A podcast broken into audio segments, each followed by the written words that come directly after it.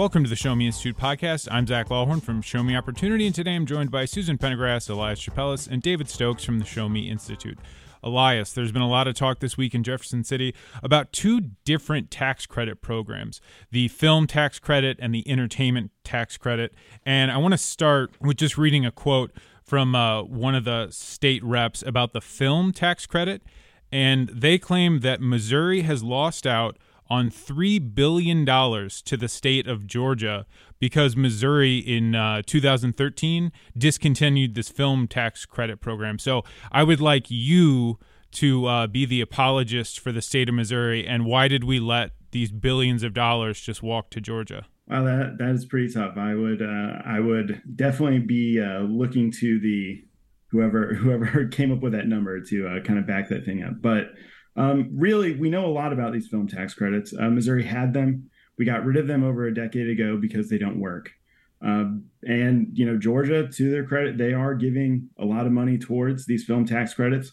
Just a few weeks ago, I finished watching the show Ozark. Um, you know, showed the great state of uh, Missouri, um, but actually was filmed in Georgia and you know they paid a lot of money for that show. And there's a lot of shots of jefferson city and real shots of lake of the ozarks. And to a lot of people they wouldn't necessarily know that. And so you know when there's all these studies that come out audits from the state of georgia from missouri uh, commissions from the state of missouri showing that these things didn't work you know it shouldn't be surprising that these film tax credits aren't actually a good return on investment for states because how could how could it show how could the uh, show ozark actually be uh, beneficial to the state of Georgia when the whole point is showing that it's the state of Missouri. And you know what these what these reports have all shown, states are only getting back roughly 10 10 15 cents on the dollar for their investment. And you know despite the movie industry wanting these things, it's not a good deal for state taxpayers. And so just to back up for people who aren't familiar with this, these are it's a tax credit program that states offer production companies. If you bring your production, your TV show, your movie, what have you, to the state, we will reward you with tax credits, right? Yeah, so it's basically if you agree to film a portion of a show, a movie, something that's over 30 minutes long in the state of Missouri, uh, you will get essentially 30 plus percent of your production expenses um, in in the form of tax credits. And so um, that has become a way that states have lured production companies to their state under the guise of you know promoting tourism or something like that. But really what has happened it's kind of this race to the bottom idea where every state is trying to give more and more money to different production companies um, to you know film something there whether it is you know promoting anything in the state or providing any sort of benefit to the people that live there. And, there's probably no tax credit that's as carefully studied as these film tax credits, probably for, due to the high profile nature of them, the same reason that they're so popular, and I use air quotes with the word popular. But I mean, they're just terrible, and the ease and speed with which they're moving through the legislature this year, supported by people who ostensibly should know better and believe in markets and capitalism is absolutely uh, in, it's infuriating because it's so studied state after state after state uh, that they just do not work. They don't produce jobs. They don't produce economic growth. They take taxes from all Missourians, subsidize one particular relatively minor industry. Certainly, are good for the production companies. They're good for the people who get the short-term jobs on the film, but there's no sign of growth. If you're gonna if you're gonna centrally plan state investments in the film industry, I don't know why we're not centrally planning set into ice cream stands and hot dog stands and electrical contractors. Why aren't we centrally planning all of this? Well, I know why, because central planning of the economy doesn't work. Yet to see it, be, just because it's hip, popular, or whatever, it's it's a terrible proposal. And the entertainment tax credit, which is closely related to it, which is going to benefit one company new to, new to St. Louis and Chesterfield, which opened up last year and immediately started demanding state subsidies for their project. The fact that we're now on the precipice of subsidizing that as well is well, we're already subsidizing it by St. Louis County. The fact that we're on the precipice of a state subsidy for it too is appalling and uh, extraordinarily frustrating. Well, and on the film tax credit, I want to make sure to emphasize something that Elias said that Missouri had this program. And so we've run the experiment and there were there was a commission, right, a, a state commission that in 2013 looked at the program, and they were pretty clear that it did not do what the proponents of this program say that it's going to do, right? Well, that that's the reason that these, at least to me, the reason that these film tax credits coming back it would be so incredibly frustrating. You know, this was an example of something where Missouri looked at these economic development incentives, realized it didn't work, and got rid of it. And the idea of bringing these back, this is not some uh, you know program Missouri got rid of because it wasn't working, and then they came up with a new idea to try it again. This is the same idea again the one that we already knew failed, and it's coming back to benefit the same people. Um, and you know, there's no reason to expect any sort of different results. It's like getting an invitation to some guy on his like seventh marriage. Like, all right, you might you might want to go have a little fun at the wedding, but let's not actually expect it to last or succeed here.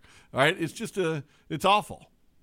Well, and I, it's interesting in in one of the bills, and I think it's the the Show Me Act um, the some of the language is uh, you get the tax break if you hire Missouri residents or if the production positively markets Missouri. So the examples that we've been hearing in this discussion, you hear about Gone Girl, um, not exactly an inspiring portrayal of Missouri. Ozark, obviously, not exactly an inspiring portrayal of Missouri. What was the other? What was the other movie about the drug dealers in the in the Ozarks? Not not the show Ozark, the movie with uh, Jennifer Lawrence. Uh, the name is escaping me. Again, not a good not a good representation of Missouri. Like maybe if we want to positively market it, we should cut a check to a uh, the from 80 years ago to meet me in St. Louis. That was a very nice. It was a very nice pre- presentation of Missouri to the rest of the world. There, there's also just the very strange component of this of now there's going to be someone in Jefferson City just receiving a pile of scripts and saying oh yeah this this is this is a good this is a good description of what it looks like at the lake of the ozarks. They're, they're definitely going to like positively portray cape girardeau in this one.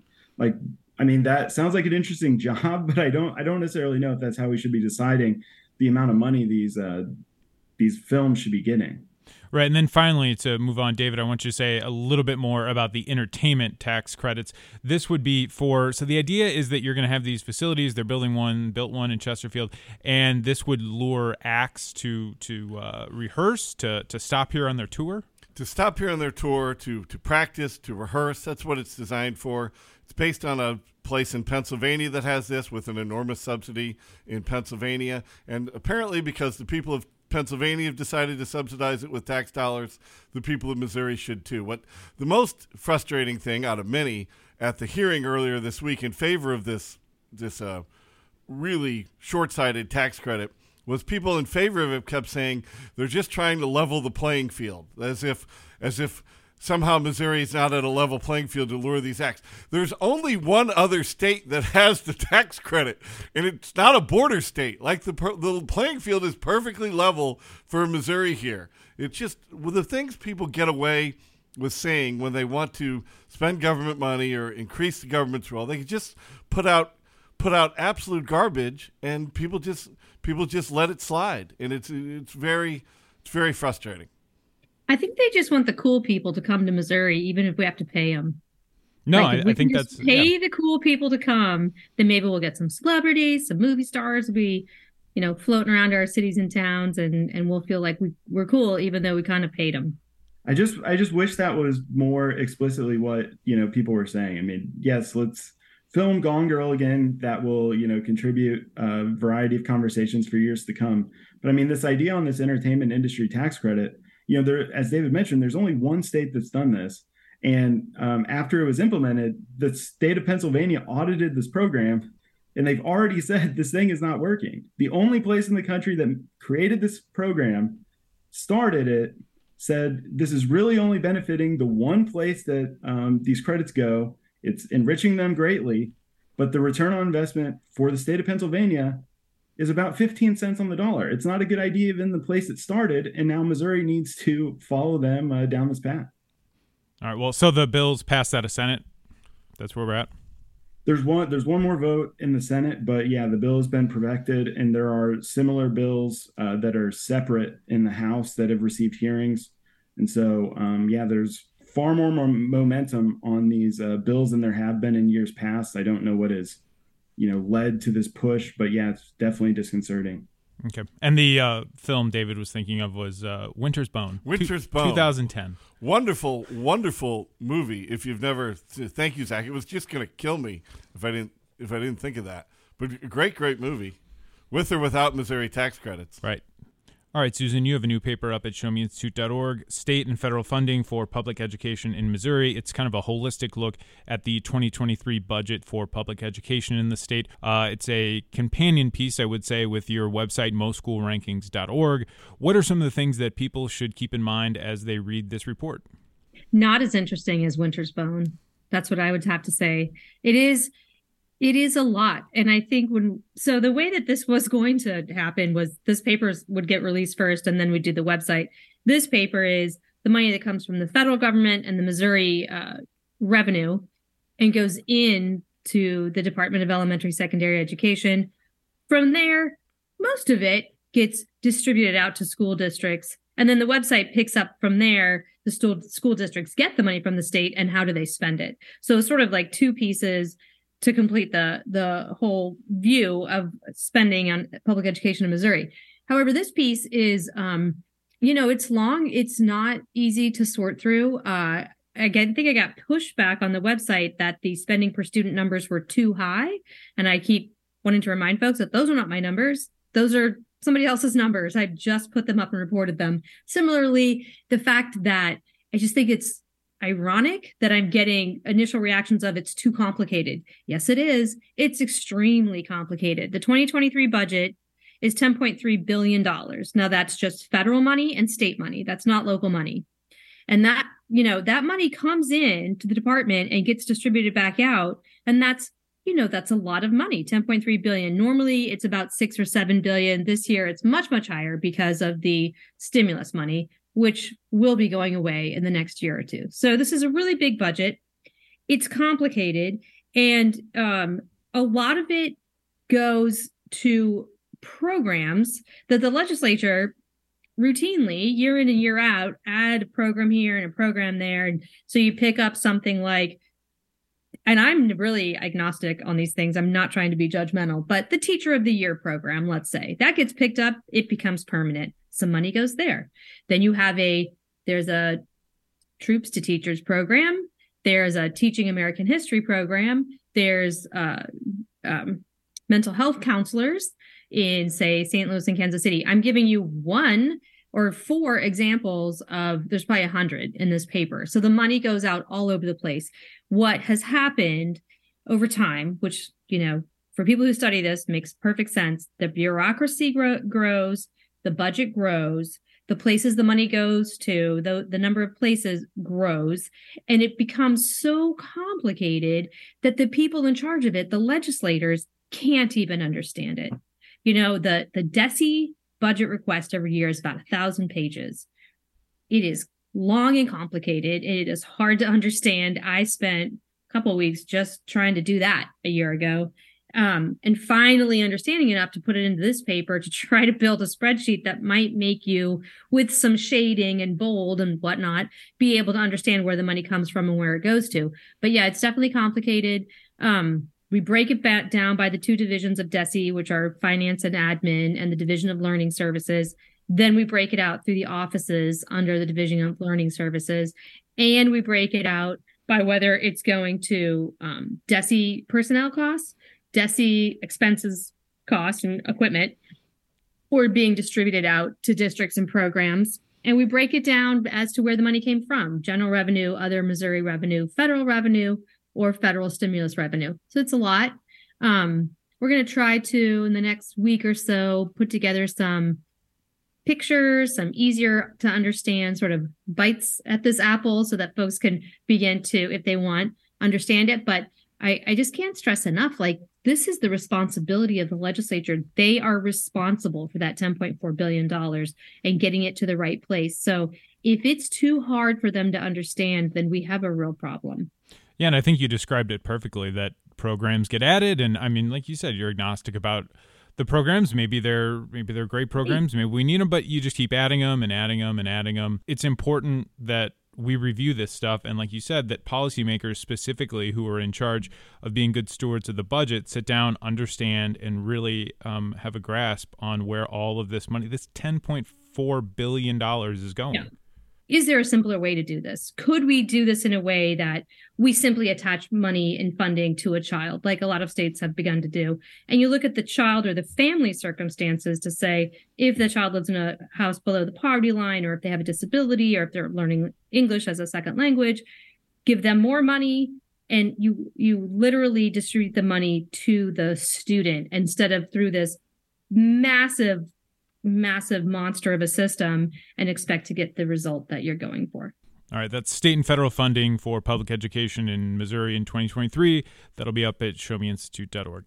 Um, David, there was uh, some movement this week on freezing property tax value evaluations for assessments for seniors. Uh, thumbs up, thumbs down. Thumbs down. Um, thumbs down. Absolutely. There's multiple bills in Jefferson City right now. There are many bills filed each year. There seems to be even more this year. They do it various ways. Some bills freeze the assessed valuation of people when they turn 65 or 67. The the age changes slightly by the bills. Uh, one bill we're testifying on next week freezes the tax that they pay, not the assessed valuation, but the tax that they pay. So there's different ways to to approach it. But any way you approach it, it's it's bad public policy. Um, I see no reason why similarly valued homes in similarly in similar neighborhoods uh, should pay different ta- property taxes based on whether somebody's 35 or 60 68. Uh, that we've seen in California with their famous, some people would say infamous, Prop 13 passed in the late 70s, that it did achieve its goal. It made it made it easier for seniors to maintain in their homes for a long a long time. That part was true, but it it caused a lot of other problems. It resulted in I mean, it's not like California is a low tax state. California is arguably the highest tax state. It just has all the other taxes except the property taxes for longtime homeowners. Uh, and there's many other issues with it that we write about at showmeinstitute.org. So this certainly so, as I said in a blog that I think is up at showmeinstitute.org, this this might surprise people, but if you realize that that I feel this way, that but if you if you it's so consistent with everything we write about that whether they be sales taxes or property taxes, I don't want to say income taxes because we'd like to largely get rid of them completely. But for property taxes especially, you need the base to be wide you need the assessments to be accurate so that you can have the rate as low as possible for everybody. You don't want to give senior citizens freeze their assessment or their tax, which is essentially just a tax increase on everybody else. Uh, that's all. It, that's all it is. So it's a. It's very. It's very poor public policy to. Uh, to. There's lots of changes I'd like to see with property taxes. I most of all when it comes to reassessment. I'd like to stop individually reassessing every house. Like, I don't see any need to give everybody their own individual assessment, and if it goes up a set amount, require a personal inspection of the house, which is never actually a personal inspection, but you know they just stand in the front yard and claim it's a personal inspection. I'd like we have Zillow, we have computer technology, we have the realtors. I think we should just do this based on an average based system, either by county or city or school district, some something, and just then say, look, over the last two years, real estate values have gone up, say 10% in this area. We're going to raise everybody's assessment 10%. We're going to roll the tax rate back 10% so everybody's basically even. If you had some damage to your house and you deserve it should be lower, we have an appeal process. If you did an addition to your house that you have took out a permit for, we're going to make it a little higher because of that. You can do this and then you can take the sort of the game of chance that every two years the assessment system comes as people who go up a little bit higher than average tend to get walloped by large tax increases. So that's, but this policy to freeze assessments or taxes for seniors at some age is a, very, very poor tax policy. All right, and our final topic, uh, David, you had an op-ed on the upcoming votes. April, it seems like a lot of cities are going to put on the ballot marijuana taxes, about a three percent tax on recreational marijuana. I think it was just a couple weeks ago that the state of Missouri, um, the recreational marijuana became legal. So, what do uh, voters need to know as they head to the polls in, I mean, uh, more than a month? But what what do they need to be considering? Well, certainly throw a shout out to the St. Louis Post Dispatch for carrying my my op-ed earlier this week. Uh, pot taxes could put municipal municipal kettles into the black. I really like the title. I came up with it myself. I think it was very clever.